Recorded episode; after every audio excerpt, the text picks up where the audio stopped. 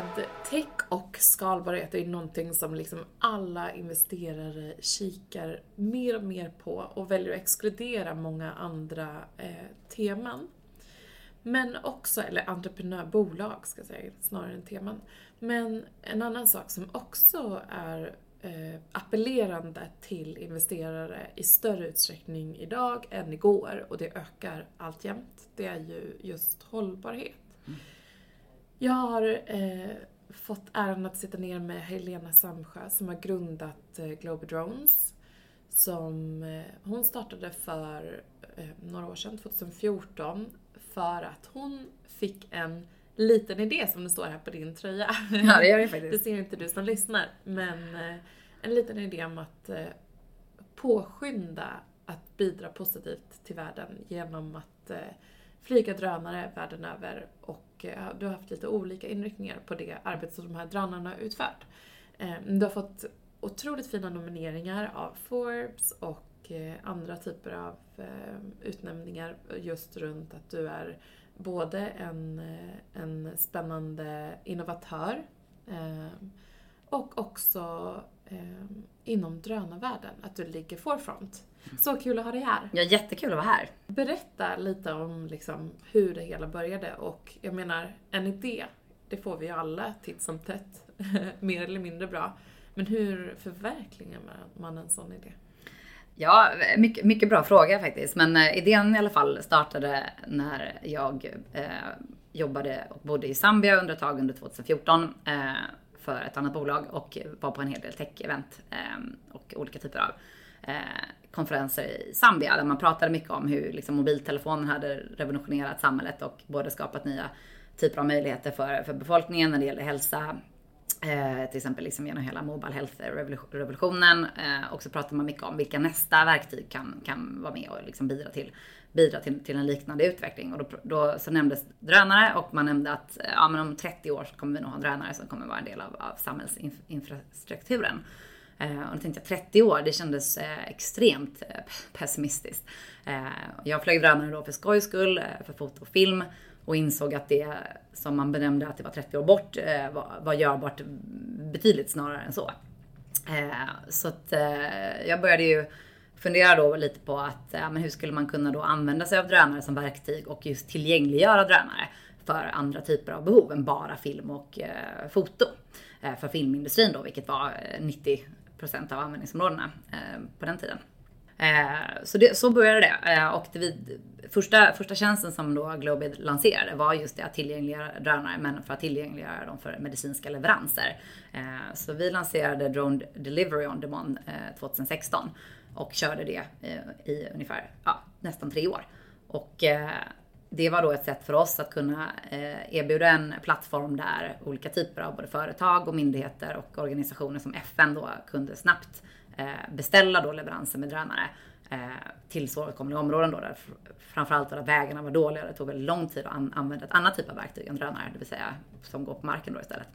Och sen så insåg vi också ungefär efter att vi hållit på i två år att vi samlade in mycket bilddata då från de här drönarna eh, på de olika flygningarna. Och till slut insåg vi att vi fick ju mer förfrågningar om själva databiten än leveransbiten. Så att vi såg ett större kommersiellt då intresse på det, vilket gjorde att vi lanserade vår andra tjänst som då var Drone Data On Demand, det vill säga att man då också kunde beställa bilddata från de här drönarna. Eh, sen tog vi beslutet förra året att faktiskt bara fokusera på drone data eh, servicebiten. Och det var då av tre anledningar. Dels större kommersiellt intresse för det. Eh, kom, väldigt komplexa regelverk när det gäller att använda drönare för leveranser.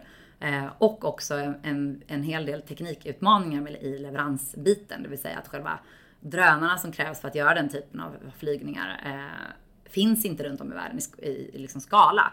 Eh, och Globis affärsmodell bygger ju på att vi ska kunna vara den tekniska plattformen som liksom tappar in till tekniken som redan finns där ute.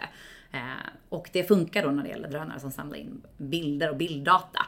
Eh, eftersom det är en typ av drönare som eh, fler personer kan hantera och flyga och det är, de är billigare och de finns liksom kommersiellt tillgängliga liksom off the shelf lösningar. Eh, så det finns ju ungefär 7 miljoner drönare av den typen runt om i världen. Eh, men när vi då skulle utföra leveranser så fick vi oftast liksom beställa drönare från, eh, från olika länder som först skulle då fraktas till de här nya leveranserna. Så just den här skalbarheten eh, och hållbarheten kring, kring den affärsmodellen var, var svår för oss att driva.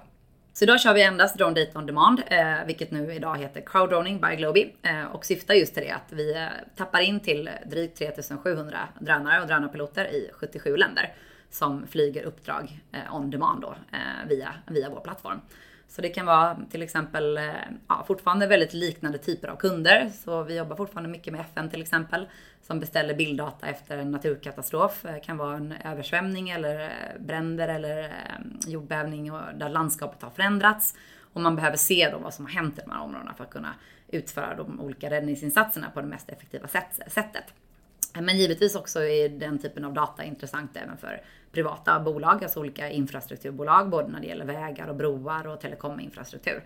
Så det är just att kunna använda sig av drönare som ett sätt att uppdatera verklighetsbilden, eh, vilket då är intressant av många olika eh, perspektiv. Eh, och tidigare har man kanske använt sig främst av satellitdata, eh, vilket då dels laggar i, i tid eh, och även inte har tillräckligt hög, hög upplösning, så man kan inte få så detaljerad information alltid från satellitdata.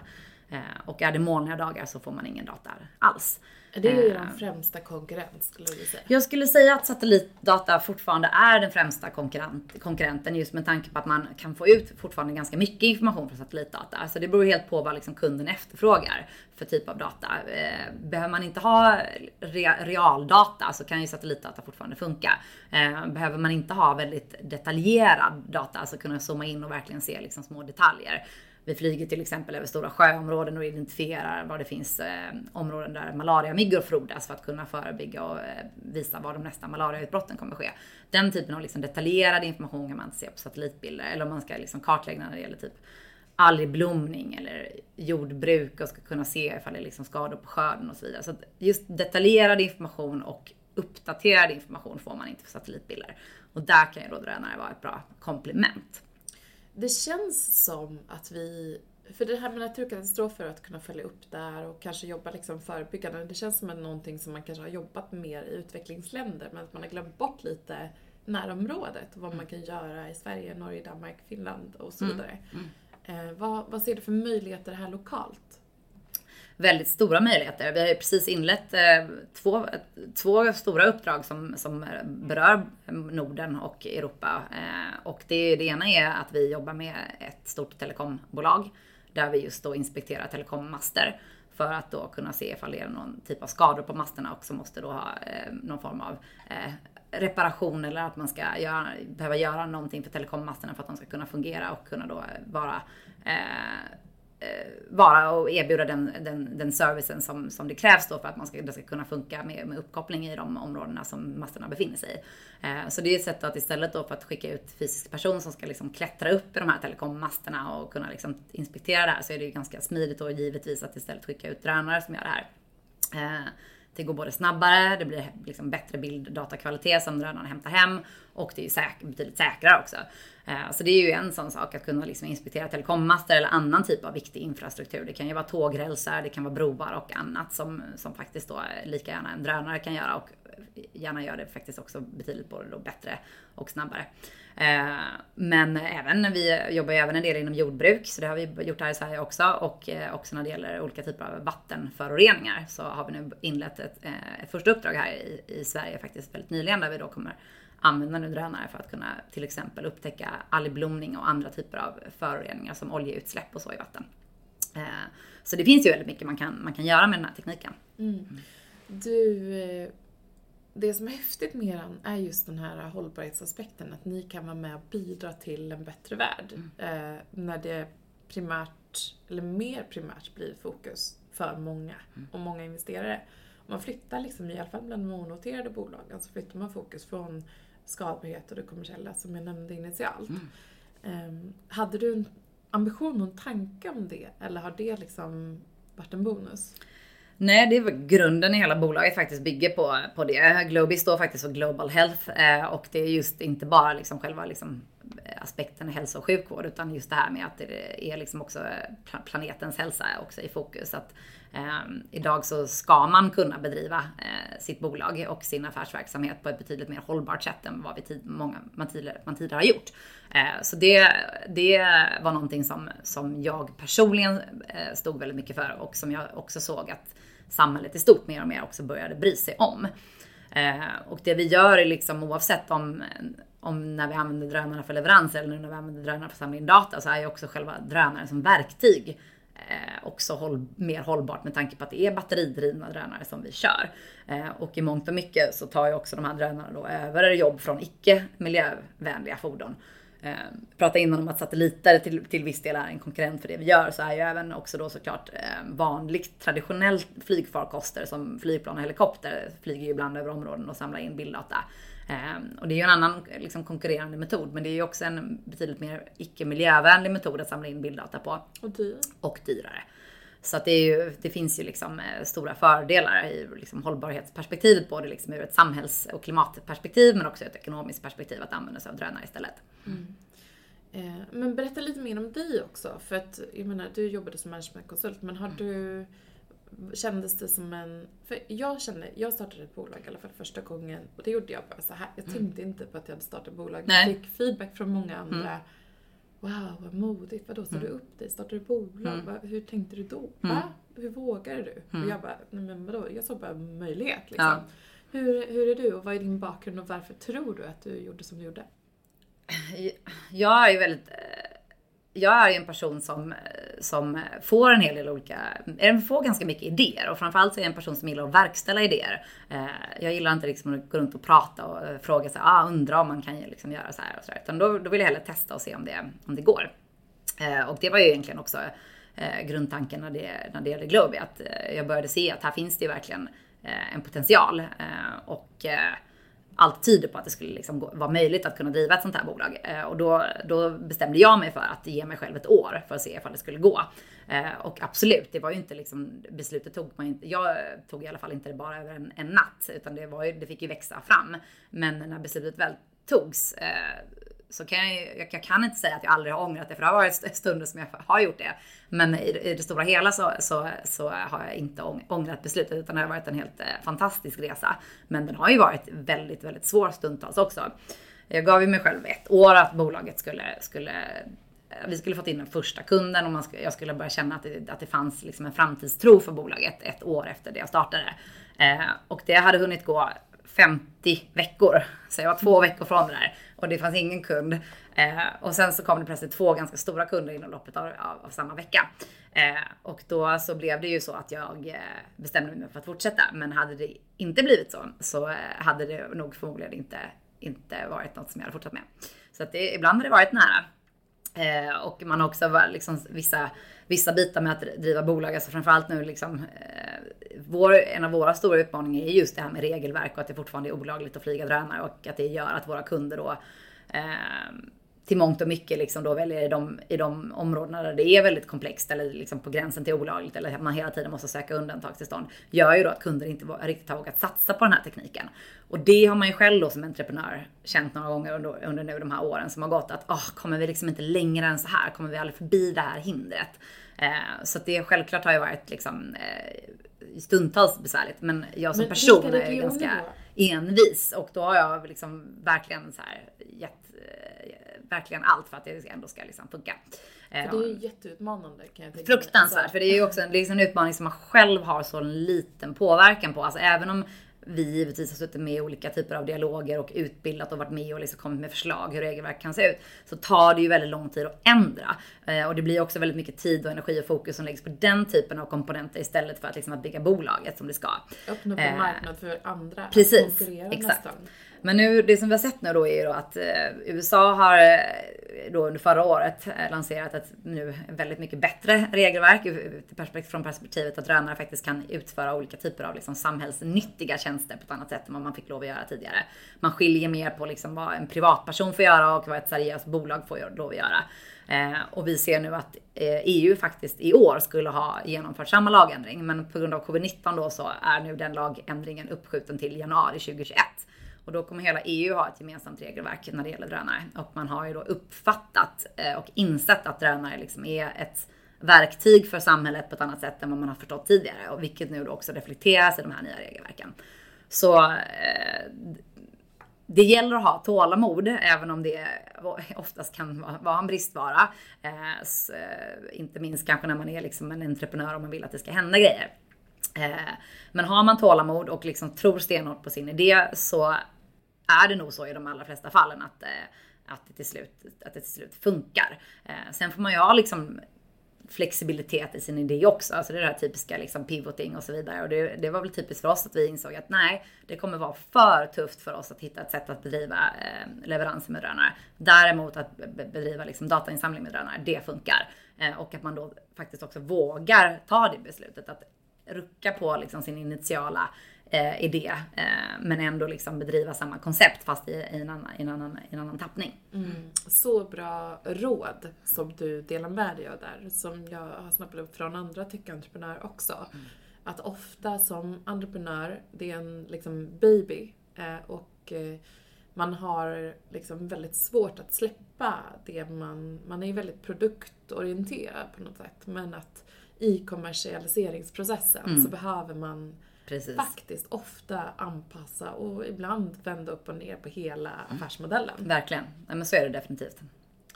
Men eh, ni har, som du nämnde, 3700 eh, förare. Men hur ska ni växa nu då? Så det vi har jobbat mycket nu på senaste året är just vår tekniska plattform. Eh, där vi då både eh, hittar och liksom matchar piloter eh, efter efterfrågan och sen då också kör själva liksom datatransfer mellan, mellan eh, pilot, alltså drönare och slutkund. Eh, så vi har en hel del teknikutvecklingsprojekt framför oss där vi då hela tiden ser vad vi kan göra, vad vi kan automatisera mer inom plattformen. Eh, försöka givetvis att ta bort så många av de manuella stegen som möjligt och automatisera och göra ett smidigare och enklare flöde.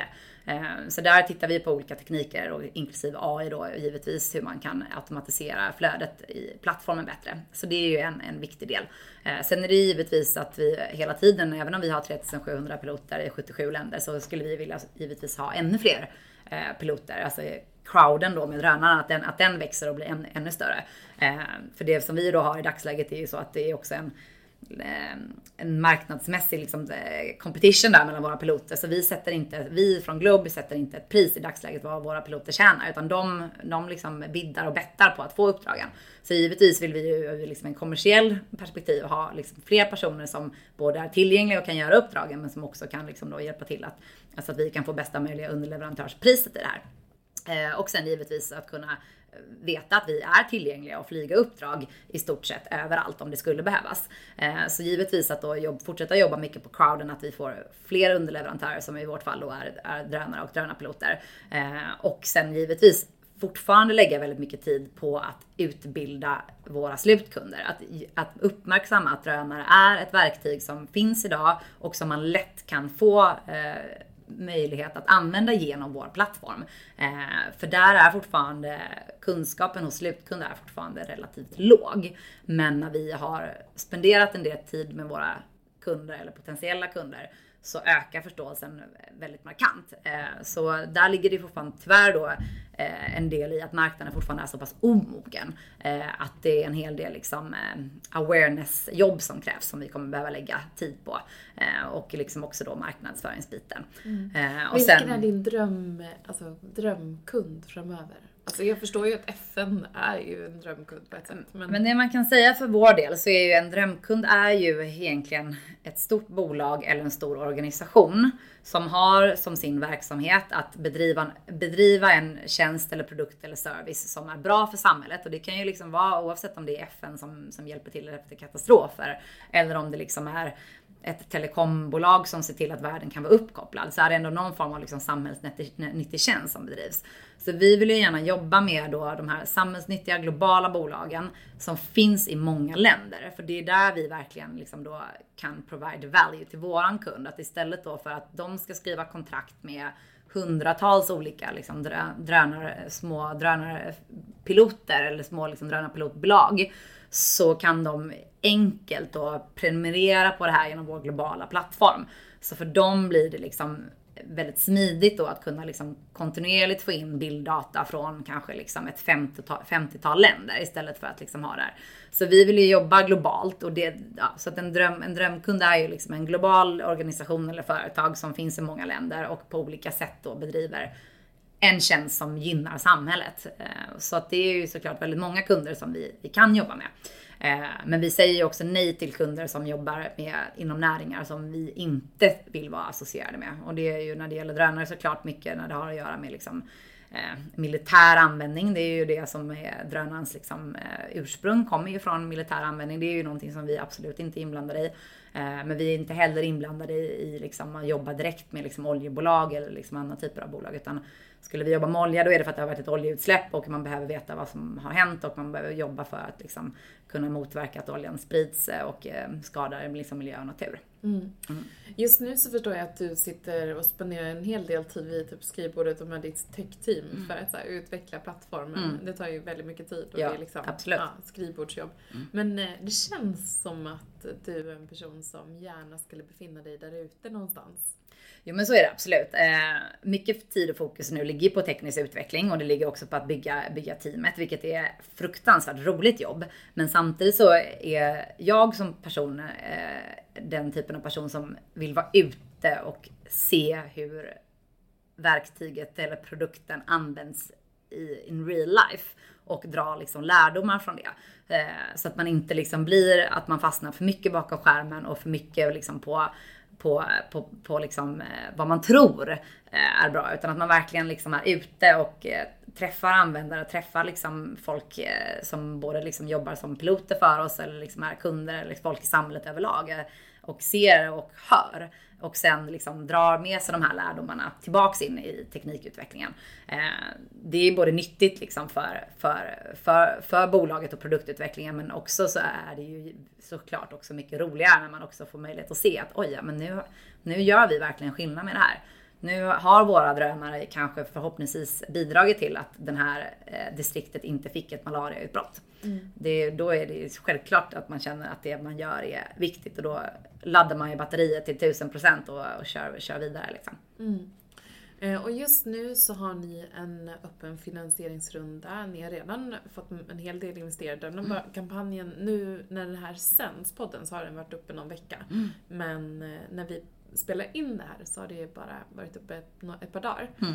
Eh, så att du kan som lyssnar på det här gå in på Funded by Me och så hittar du till, till Globis crowdfunding-kampanj för crowd droning. Så att du kan läsa mer om det finansieringserbjudandet som är där och hur du kan vara med på, på den här tillväxtresan efter att ni har nu tippat om affärsmodellen kan man säga.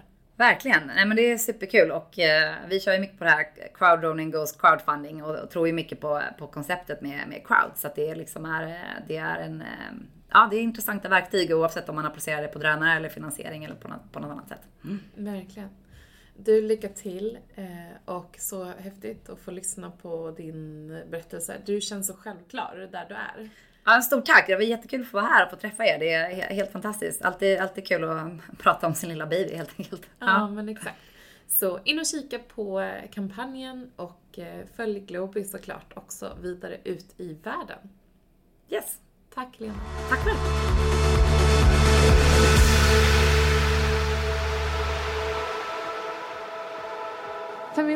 Är Sveriges största investeringsnätverk för tjejer. Vi vill att allt fler ska våga äga och förvalta. Och hur gör vi då detta? Jo, vi vill inspirera, utbilda och utmana runt ägande, investeringar och entreprenörskap. Följ Feminvest på våra kanaler Facebook, Instagram, Youtube varje vecka så kommer vi även ut med en podd och du kan ju självklart även följa nyheterna som publiceras på feminvest.nu. Det är bara att söka på Feminvest på samtliga kanaler så hittar du till oss.